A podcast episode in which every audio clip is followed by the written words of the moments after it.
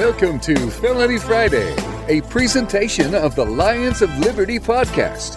Here is your host, John Odermatt. Felons, friends, and freedom lovers, welcome back to Felony Friday right here on the Lions of Liberty podcast. Felony Friday is the show where each and every Friday I focus on finding and exposing injustice in the broken criminal justice system. Now, Felony Friday is one show on the Lions of Liberty podcast. We also have two other shows, a Monday and a Wednesday show. Every Monday, that is our flagship show hosted by Marc Clair. Uh, it's our longest running feature on the Lions of Liberty podcast. And Marc has just started a new thing he's calling Letters of Liberty, where he's reaching out to you guys, the Lions of Liberty listeners, for questions. Now, you can submit your questions by joining the Lions of Liberty Forum. That's one way. The Lions of Liberty Forum on Facebook. That's our online Facebook group. You can join that by just punching in the, the top search bar of Facebook, Lions of Liberty Forum. It'll pop up and you can join and you can submit any liberty related question you have. You want to ask him about libertarian philosophy. You want to ask him about how he feels about a certain uh, Donald Trump policy and how that relates to liberty. Whatever you feel like. And of course, on Wednesday, we have Brian McWilliams and his new show, Electric Liberty Land. It's a current event show with a, a, touch of comedy mixed in. Be sure to check it out. It's been a big hit so far, and we're getting a lot of great feedback from it. Now, today on Felony Friday, I'll be bringing Marc Clair, who I just talked about, be bringing him on the show to talk about a couple very important issues. We're going to talk about Donald Trump's immigration executive order. We're going to talk about the shooting that occurred last week at a mosque in Quebec. I'm going to talk through those issues. Plus, we have several issues in different states, some local issues, some felonies trending in the news there that we want to sort through and analyze. Now, before I bring on Marc to talk about these felonies, I do want to let you guys know where you can find the show notes for today's show. You can find them at lionsofliberty.com slash FF57. And one last announcement before we start this show. I do want to encourage everyone to check out our brand new online store, the Lions of Liberty store. You can find it at lionsofliberty.store. We're selling t-shirts right now. We have three different designs, very cool designs, creative designs. Be sure to check them out. Uh, we're selling them in long sleeve, short sleeve shirts, three quarter length shirts. We have a really cool uh, baseball shirt with our uh, our one logo. Looks like a PBR beer logo that says Lions of Liberty. Perfect shirt to uh, settle down and listen to some libertarians in living rooms drinking liquor as you sip some whiskey. Or maybe you can take it out to wear it to a baseball game, or maybe take it out, you can wear it to uh, play some real sports, whatever you feel like it. But be sure to, to check out the store. All the proceeds are pumped right back into this podcast. They're going to help us to produce more content, help us to hopefully someday expand this show and obviously, the most important thing to us as people that love liberty is we want to reach a wider audience and amplify our voice. So it'll really help us do that. So we do appreciate it. My guest today is Lions of Liberty podcast host Marc Clair. You've probably heard of him. If you haven't heard of him, you probably haven't listened to the Lions of Liberty podcast. He is the host of our flagship show, the longest running show, which is our Monday show now. And as I said, we do have three shows on this Lions of Liberty podcast. Marc's show on Monday, Brian's show on Wednesday, and of course this show, Felony Friday. So, Marc, it's great to have you back on Felony Friday once again.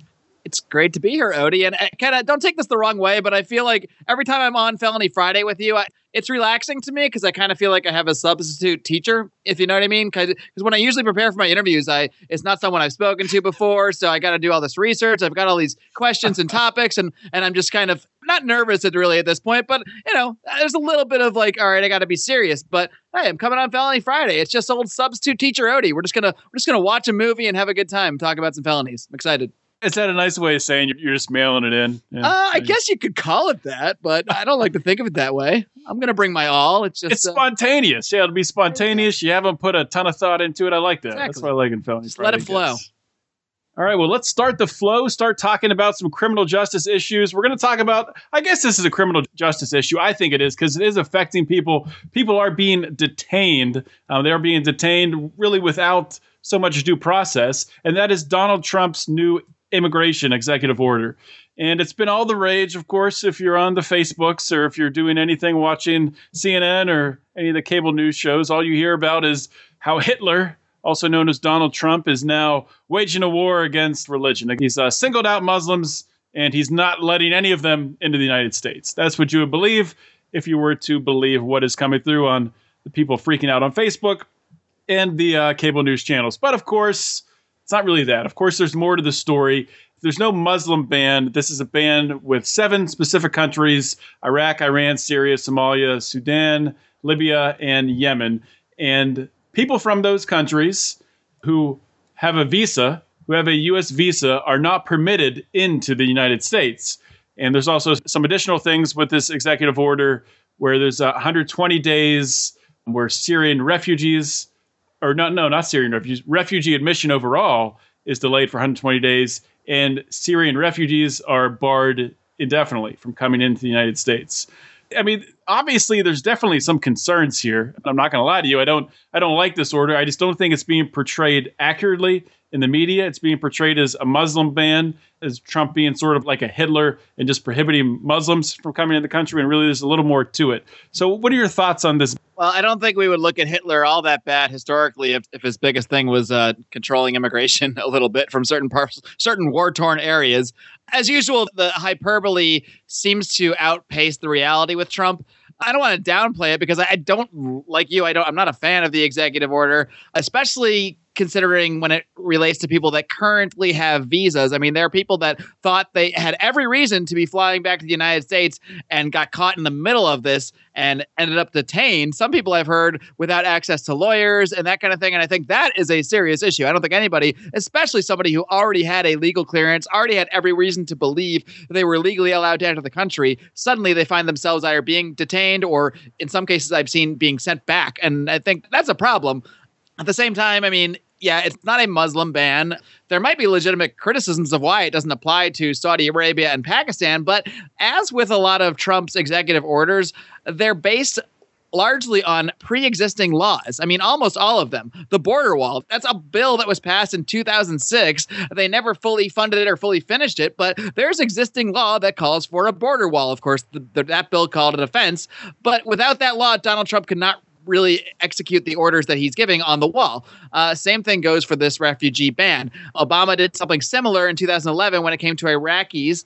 He's had a six month ban on that. I don't remember any hoopla, so I don't know if that's because Iraq is not a big deal to, to progressives, or I, I, don't want to confine this to progressives. There are people of all political ilks that are upset about this temporary ban, and for decent reason, like I said before. But my real problem with just with everything Trump related is how reality gets distorted. And instead of arguing the actual policy and the actual executive order, we have to argue against a Muslim ban because that's what they're calling it. It just drives me crazy. And I, you know what? I've had people tell me, no, but you're just mincing words. They really do want to make it a Muslim ban. And maybe they do.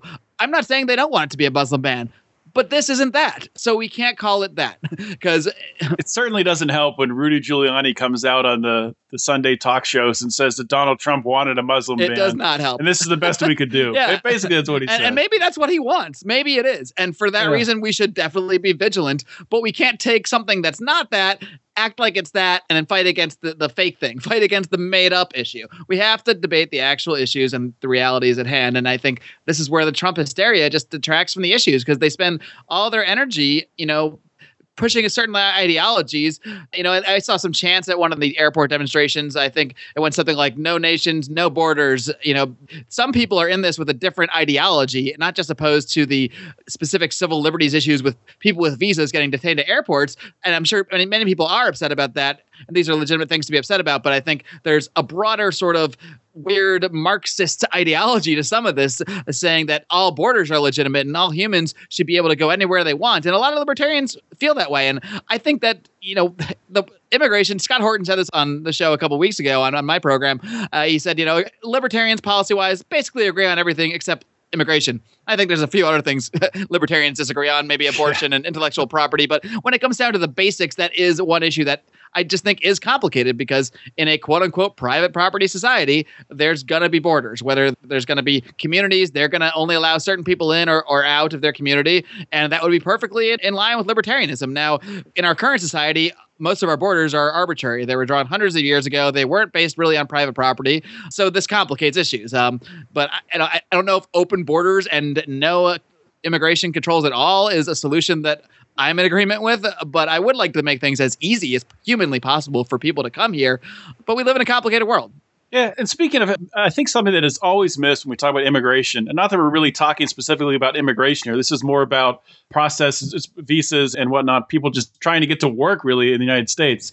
But with immigration specifically, something that's never talked about is the ease of actually becoming a legal immigrant. Everyone's always, you know, talking about how many illegal immigrants there are. All these people come over and they're, you know, they're taking the resources of the United States government. They're not paying taxes, which isn't true. A lot of illegal immigrants, which you've talked about before, are paying taxes, and they're probably never going to get anything in return for it if they're paying into Social Security and things like that.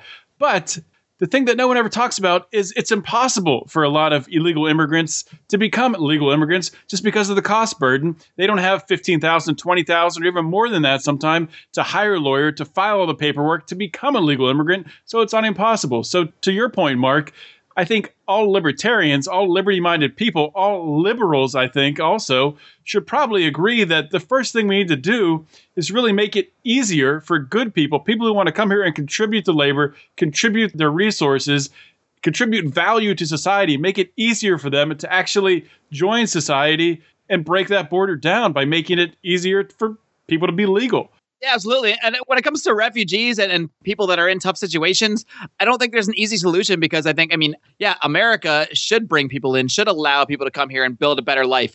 But when a lot of people now are talking about bringing in refugees, what they really mean is the government should pay for refugees to live here for X amount of time or an indefinite amount of time and that's wrong too. You can't be taking resources from other people and saying we're going to use these resources to bring in unlimited amounts of people because that's just impossible to sustain. So, I mean, I proposed something on Facebook earlier uh, in the week in our uh, our Lions of Liberty forum, which you can of course find by searching Lions of Liberty forum on Facebook plug time. I propose, like, hey, let all refugees in, let all immigrants in, so long as they are sponsored by an American citizen, someone who's a property owner, something like that. And that person is, is financially responsible for them, for getting them on their feet, for housing them. And that, that person cannot be reliant on the government. And perhaps, I mean, I don't know exactly how it works. It could, could get tricky. It could be a tricky, uh, is it a crime situation? But some level of responsibility if, like, a refugee comes in sponsored by Marc Clair, and, and two weeks later, that refugee, you know, shoots people up, maybe I should be held responsible in some way. Maybe not for the exact crime they committed, unless I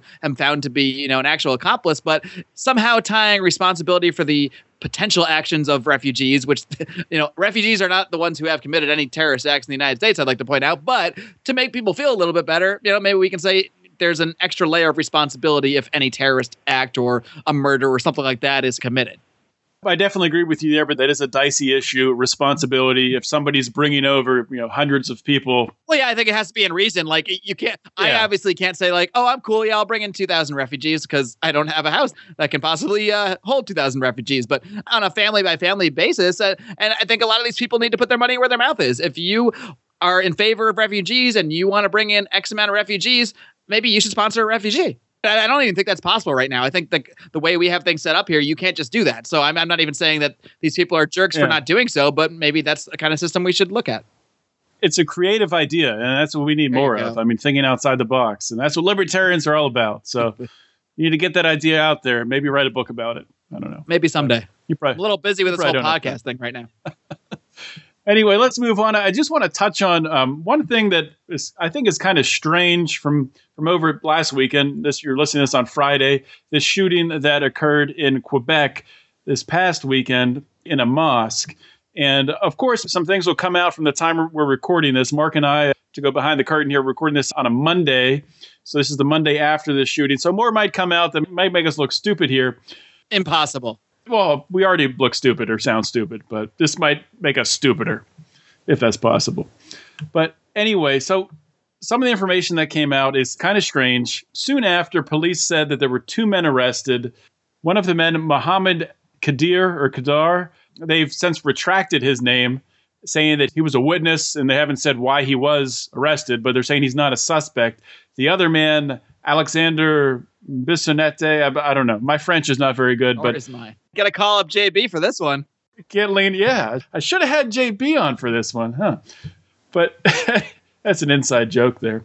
But anyway, this guy apparently is a suspect. He's a, a student at a nearby university there, And I guess he is the one that is, is being blamed for the shooting. But the weird thing about this, it doesn't make any sense. So this guy goes into the mosque, he's yelling, you know, Allahu Akbar, and he's shooting people, killing, I believe, was six people, injuring many more. And then he gets away, leaves. Then he calls 911 20 minutes later, gives him his location, confesses, and they go and pick him up. I don't know. It just kind of raises a red flag for me. It just doesn't seem seems like something's missing there.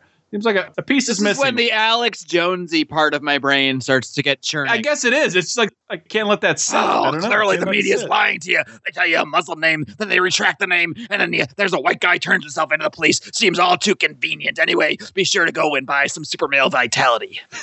That's exa- that's exactly right. Except Alex Jones probably probably now he's probably not a conspiracy theorist because Trump's president. and That's his guy. So he's got to believe Conspiracies everything. are over, guys, for at least four years.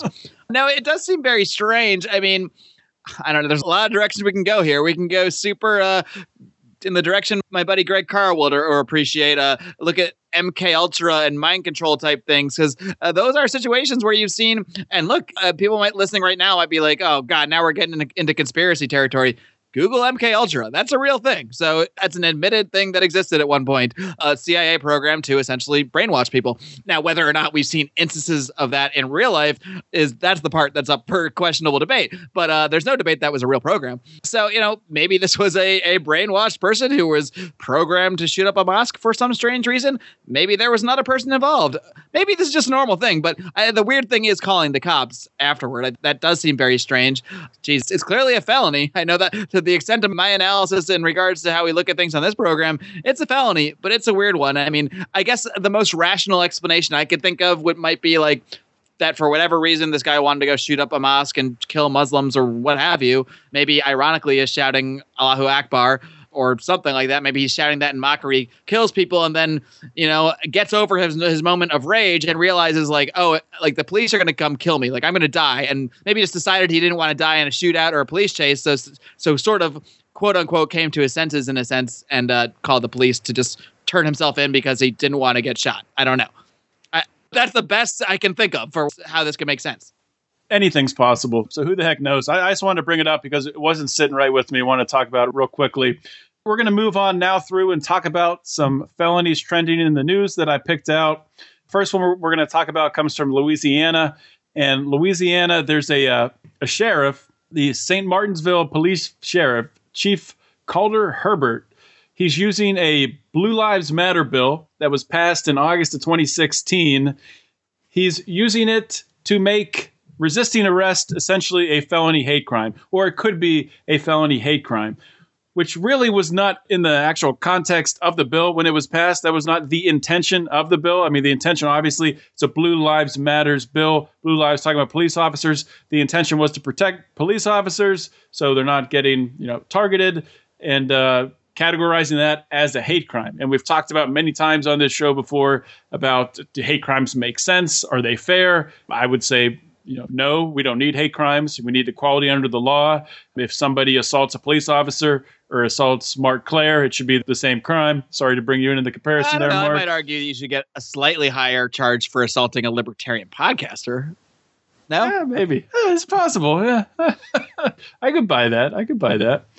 But this one is particularly troubling because, really, and one of the examples they give in this article, which I'll link to in the show notes, talking about really somebody could be convicted or could be charged with charged and convicted of felony resisting arrest and spend up to 10 years in prison. Just say they're out protesting and a cop comes up and, and grabs their arm to arrest them for and charge them with protesting or some other crime, trespass, some other crime that Oh, goes along with that. hopefully that's not the charge. If they, uh, yeah, pro- protesting in Trump's America, no protesting. if you like pull your arm away, or it can be, you know, cops construe all kinds of stuff as resisting arrest. So it's really troubling that cops would have that tool uh, in this Louisiana town to really, you know, use willy nilly whenever they want to and slap, you know, felony 10 year sentences on people. So what do you think of this bill? Well, it's a slippery slope whenever we try to apply the law or create bills that apply laws differently to certain classes or certain groups of people. This is actually a subject I touched on in an interview I did with uh, Dr. Jordan Peterson, which you guys will hear not next week, but the week after that, episode 282, it'll be. And uh, you know, it's it's just it's a slippery slope whenever you put in possibly even well-intentioned laws like this. I mean, everyone, no one likes racism or crimes related to violence that are based on racism, but you can't just create a special extra layer of legal issues because of the motivation for a crime or even a perceived motivation of a crime, especially because A, that's so subjective in the first place. Who's to necessarily say what a motivation was? I mean, in, some cases, it might be very obvious. Someone might say, I hate black people, then go kill black people. Okay, well, that would be obvious. Uh, Dylann Roof, he's a pretty obvious one. Um, other situations might be a little more sticky. You know, if someone is protesting and an officer perceives them as resisting arrest, which, as we've seen, if you lay on the ground and like don't move you're resisting arrest. Like if, if they if you don't put your arm behind your back as fast as they like you can be called resisting arrest. You sometimes see people arrested only for resisting arrest which seems crazy.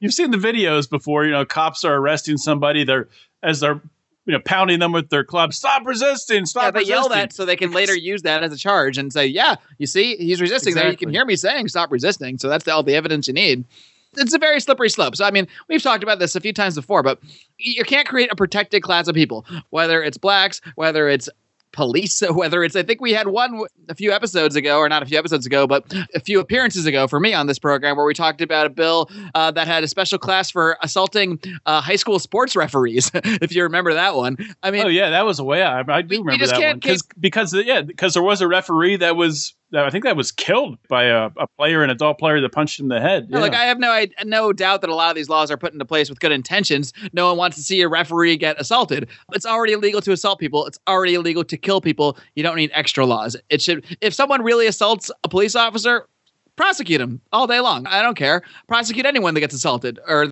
that commits assault, I should say. But you shouldn't get an extra. Eh, you know, if you punch me, it should be the same punishment as going and punching, you know, Joe Copper down the street.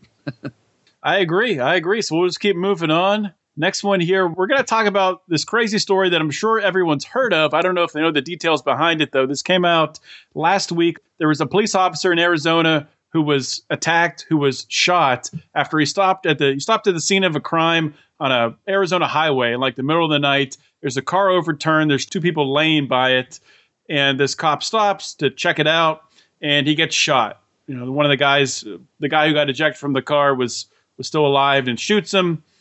He goes up to him. He starts punching this cop in the head. And just when that's happening, another car pulls up. And this guy pulls up. And in Arizona, it's legal to have uh, your pistol, your firearm in your glove box there loaded. So he had it right there loaded, pulls it out, positions himself as not to shoot the officer, to shoot the guy attacking the officer, and shoots this guy. The guy gets off the officer and then starts to come after him and that's when this man Thomas Yoxall, I believe, Yoxall. I don't know if that's how you pronounce it. We just got to accept that if you're in a news story on this program, your name's getting butchered. Why is every name so ridiculous? It's never, Thomas yeah, it's Smith never or... Mike Smith doing this stuff. Anyway, hey, Mike Smith of the world, get out there and do more stuff that's felony related. get out there, Mike Smith, you son of a bitch. But anyway, Thomas Yoxall shoots this guy in the head, killing him saving this cop's life probably. But the twist part of this story is this guy, Thomas Yoxall, a 43 year old maintenance supervisor, has a criminal past, which included he was convicted of some felony theft back in the day. So he had a felony record, but he had the gun legally because he had that felony expunged. So this is a former felon who had his gun rights restored that stepped in and saved a cop's life. What a story! What a, it should be all over the news. Why isn't this story. all over I mean, the news? You should be seeing it. I don't want to call anything that involves someone getting assaulted violently and someone dying a great story, but it's a great story. I'm sorry. It's a great story because it really illustrates, you know, the importance of gun rights, the importance of the right to defend ourselves, and something you have talked about for years, well before you did the Felony Friday podcast, is the issue of felons and how their rights are taken away. And thank God that this felony was expunged from his record. Thank God he was able to legally have his loaded gun in his glove compartment because I'm telling you what, that sure as heck ain't legal for anybody, felon or not, out here in California. And if the same incident occurred in California, that police officer would probably be dead. Yeah, I mean it's it is a great story. You know, it's it's something that you don't see often because obviously a lot of former felons don't have these rights. It's only certain states where you're able to actually get felonies expunged and actually get your gun rights back. And still to this day, it's it's kind of interesting. One of the most popular articles, maybe some of our, our new fans, our new listeners to the Lions of Liberty podcast don't know that we did used to write a lot on our website. So if you do want to check that out, go to lionsofliberty.com and check out some of our articles. But I wrote Felony Friday, I wrote a column every Friday long before I uh, started doing this podcast. One of the most popular articles was felons getting their Second Amendment rights restored. And it still gets hits all the time because people with felony records obviously, I mean, just imagine getting out of jail and you're back into civilization and you've had your right to defend yourself stripped away. So there's a lot of people out there that are just looking for ways, any way to get that right back, to be able to be on a level playing field where they can defend their life, defend their family's life, defend their property. And it's sad that, unfortunately, most felons at this point in time, they'll never get that right back unless something drastically changes, which in today's climate with Jeff Sessions, the law and order attorney general, I, I really don't see that happening. But it is great to see a story like this. It, this is a great story to share with people to show them that everyone who went to jail is not a scary felon. That people do, you know, come out. This guy was convicted of felony theft. He he did commit a crime, but he reformed himself, and he's a uh, he's a hero now and a a valuable member of society. So this is a great story to share with people. I do want to move on now. We're going to play America's fastest growing podcast game. Is this a crime? And should anyone do I time? can't wait. I love it. My favorite podcast game show to play. Might be the only podcast game show, but we're going to tell anybody that. So the first story we're going to talk about comes out of Wyoming. The Senate in Wyoming has passed a bill that made eluding police a felony. So this kind of ties into what we were talking about earlier with putting police in a, I guess a little bit, putting police in a different class a crime just because of eluding a police officer. So essentially, you know, if say you're getting pulled over, if you don't feel safe where you're getting pulled over, if you want to drive to an area where there's light, if you want to, if you're close to your home, you want to pull in your driveway, you could technically now in Wyoming be charged with a felony for doing this. So I questioned you, Marc. Should this be a felony simply for eluding police? Could this be abused by law enforcement? Uh, well, the simple answers are no and yes to those questions. But I, I do think that is maybe a little more complicated because when I first saw the bill, I obviously probably had the same, or when I first saw the headline, I probably had the same reaction you did as, oh God, this is so stupid. And maybe it is, but it does say that, you know, it's, it's about being a felony if a driver tries to elude a police officer and drives recklessly then it's further enhanced if there's actually an injury or property damage. I don't again, I don't know think you need a special law for this. You're not allowed to harm people and you're you're already going to be in trouble if you injure someone or cause property damage. But I do think that this can be kind of a dicey one for libertarians because we automatically want to just get angry at any kind of legislation, not legislation, but even just basic rules on the road. But I mean, I think that I mean I've seen, especially out here in Los Angeles, we have high speed police chases all the time. They are dangerous. They should not occur. Now, we might say that a lot of the reasons they occur is because of the police using uh, their role for for revenue generation and ultimately for enforcing victimless crimes like the drug war and all that stuff. Um, and just blanketly putting out a law here for reckless driving, like I said, can easily be abused. A guy can just be like, well, I was just, in his mind, he was just pulling around the corner to get to a safe spot. But if a cop decides to reference this law and say, oh, no, he was eluding me he, by pulling around the corner, he was trying to get away, I can totally see how this would be abused. So I, I do, at the end of the day, think this law is unnecessary and not needed. But, you know, I do think that if someone is driving recklessly, and even if they don't hurt someone, there might be a situation where you know even in a private society our, again we can go back to our, our private property libertarian utopia uh, those roads are going to be owned by somebody and then there's probably going to be owners of those roads that want rules saying that you can't drive recklessly. So i'm not really against the concept that driving recklessly should be maybe illegal in some form maybe illegal in terms of an infraction on your license. Uh, a felony i think that's going a little too far way too far. I definitely agree with you. Say if in libertarian utopia I owned a road, you know, at the end of the day, that if people died on that road, that could come back to me. So I might put some rules in place that would monitor and try to minimize, mitigate reckless driving. So I, I didn't really have a problem with the. I, I, guess the problem I have with this law from that aspect is there's already rec- laws against reckless driving. I believe in Wyoming there are in, in, right, in many sure. states. So yeah, I'm I'm, I'm not sure really why it does kind of seem like another layer of, I guess, the Blue Lives Matter police protection thing. This is more special now because it's a, a you know a, officers involved.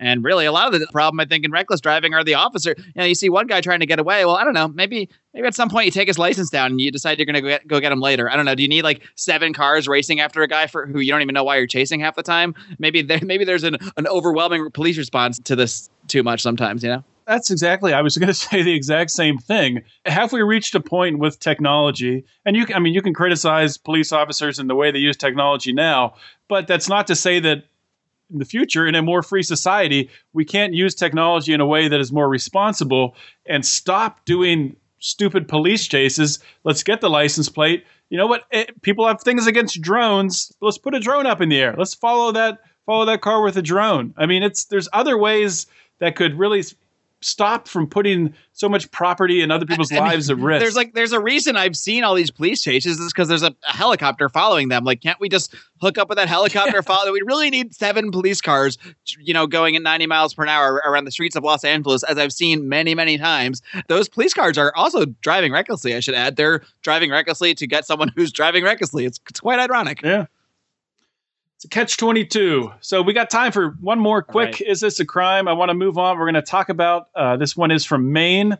And the governor in Maine, Paul LePage, he has said that he wants to end welfare for people with drug felonies. Now, in most states, I think there's four or five states where the state actually steps in and does drug testing for people with drug felonies to allow them to have welfare. In most states, you can't get welfare if you have a, a past drug felony.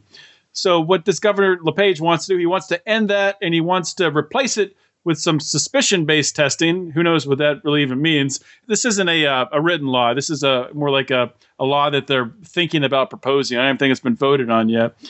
But there's a couple interesting aspects here. Keep in mind that the state of Maine, this is a state that just legalized recreational marijuana. So I can't imagine that they would be testing for marijuana as it's a legal drug, but maybe they would be. Maybe that's something they would I mean, still. They could still say this is federally illegal and we're going to treat it as such. I mean, I've seen states do crazier things. That's true. The other thing is what they want to do is go. So anyone who has a drug felony after 1996, they would not be able to get welfare from the state of Maine, which, as a libertarian, I guess this is sort of a complicated issue because, as a libertarian myself, I'm not in favor of welfare. I don't think the state should be looting people to pay out welfare, but at the same time, I'm against the war on drugs. So there's a lot of people out there who think it's common sense that if the state's going to be giving out welfare payments, then they should be drug testing everybody or drug testing people who they think. I guess this, that's sus- suspicion-based drug testing. I guess this this is that who they think might be using drugs. They would just drug test them. At the end of the day, if you're going to have a, a law like that, if you're going to give out welfare to anybody, shouldn't it be equal? I mean, why discriminate against somebody who's using drugs or somebody who's using alcohol or somebody who's smoking cigarettes? I see, somebody who's eating fast food every I disagree day. with it, but I can see the argument in for in states that people say like you know they do drug testing for all welfare recipients because they don't want that welfare money going to drugs. I don't agree with that argument, but I I understand it. This one I don't even really understand because we're talking about the past. Now they're also talking about involving drug testing as well, but they're also saying if you ever if you were convicted of a felony in the past, you might not have used drugs for 20 years. So again, we might be against the welfare system, but it should be applied equally. And I don't think they should, you know, end it if you want to end it, or the other aspect of this, hey, how about uh, every company in Maine that's getting any tax subsidy from the government? Why aren't they subject to this? Shouldn't uh, all the CEOs be tested for cocaine or uh, anyone who owns a Ferrari? That's kind of suspicious because they're rich, so they might use cocaine. So maybe we should test them too. And I don't like that they're you're basically targeting vulnerable people, people with past drug convictions, people that might have, you know, a tough time in their life. You're targeting their welfare, which is really in the grand scheme of things probably very minimal compared to the massive welfare that politicians get. Uh, is, is Governor LePage going to get tested? I mean, I don't know. He looks like he might have smoked some weed and ate, ate too many brownies. Where does this end? Why are we only specifically targeting very poor people who make up a very small portion of government welfare if we're really going to break down all aspects that government provides welfare to corporations and connected companies and that kind of thing? I agree with you. Let's just get rid of welfare. Let's just get rid of drug testing. But get rid of the corporate welfare let the free market Uh, I might, out. some libertarians might not like me because I don't always say I hate welfare. I mean, I don't like the concept of it, but it's the last thing I would take away. Let's Yeah. free the economy first. Let's stop subsidizing corporations. Let's stop over regulating everyone. And then step 1,372 right before full libertarian utopia. Then we can end the welfare. How about that? Yeah, when, when I run for Congress in 2026, my slogan's not going to be end welfare. Right. 2026. That's uh, 10 years away. I, That's I came up doable, with a right? slogan the other day. I just don't know if it'll get popular, but it does fit the catchy mold. Regulations kill. That's my slogan. I like That's it. That's my slogan. I like it Might it. not be for a campaign, Trump- but it's it's for something. I think Trump would probably steal that from you if he heard it. Maybe I'll tweet it to him. There you go. You might become famous. He'll retweet it, and then uh, Huge. You'll be famous. Next thing you know, I'm, I'm the It'd be I'm the huge. secretary of something or other. secretary of Liberty. Secretary of Regulation. Death. secretary of Liberty. All right, man. Well, we're out of time here for the day. Before I send you all on your way, I do have a couple notes I want to talk about. If you guys like this podcast, if you like listening to us rant about some felonies, if you had some ideas on some felonies you'd like us to rant about, or if you have some guests you'd like me to have on, you can always reach me at Felony Friday at lionsofliberty.com. As Marc talked about earlier, we do have our Lions of Liberty forum as well. You can reach out to us there on Facebook. Just put Lions of Liberty forum in that search bar at the top, and you can join the Lions of Liberty forum. Also, a great way, a big way you can help us out, probably the best way, is by going to iTunes. Even if you don't listen on iTunes, but if you do listen on iTunes, definitely do it because it's super easy. Go on and please give us a five star rating, leave us a little review. It really helps us out with all the tricky algorithms they have on the iTunes rankings, ratings chart thing. It can help us to move up in that and reach more ears, which will help us to grow the show, which is the reason why we do this. So uh, I guess that's all I have. And I just do want to mention again the Lions of Liberty store that we launched. We're selling three different T-shirt designs right now. We're going to have a lot more things to come. Um, there's lots of different you know ways you can get it. We have a three-quarter length shirt. We have both men's and women's shirts. We have some long sleeve shirts. So be sure to check that out. All the proceeds go right back into this year Lions of Liberty show. Uh, they're going to help us to ramp up, grow the show, and keep providing you great content. So, Marc, any parting words? Yeah, man. Well, I mean, I just want to encourage everyone, obviously, to listen to the show every day, but be sure to tune in this Monday when I'll have you on the program, as well as our other co founder of the podcast here, Brian McWilliams. And we will be uh, having a little good old fashioned libertarians in living rooms drinking liquor roundtable. We haven't done one of those in a while. And uh, we'll also have a special announcement about ways people out there can further help contribute to this podcast and help us grow, in addition to, of course, going and buying t shirts. So spend your weekend buying t shirts from our Liberty store and then tune in on Monday and uh, you'll you'll have everything you need to know about how you can help us grow here at Lions of Liberty, as we promised in, in the very first show of this new year, and we are delivering. Yeah, we're ramping things up. We're fully on board. We're fully committed. We are ramping up the Lions of Liberty podcast, and uh, we want you to be a part of it. So, yeah, buy some t shirts. That's it for today, guys. I really wanted to thank you once again for listening. This is John Odermatt signing off. Always remember to keep your head up and the fires of liberty burning.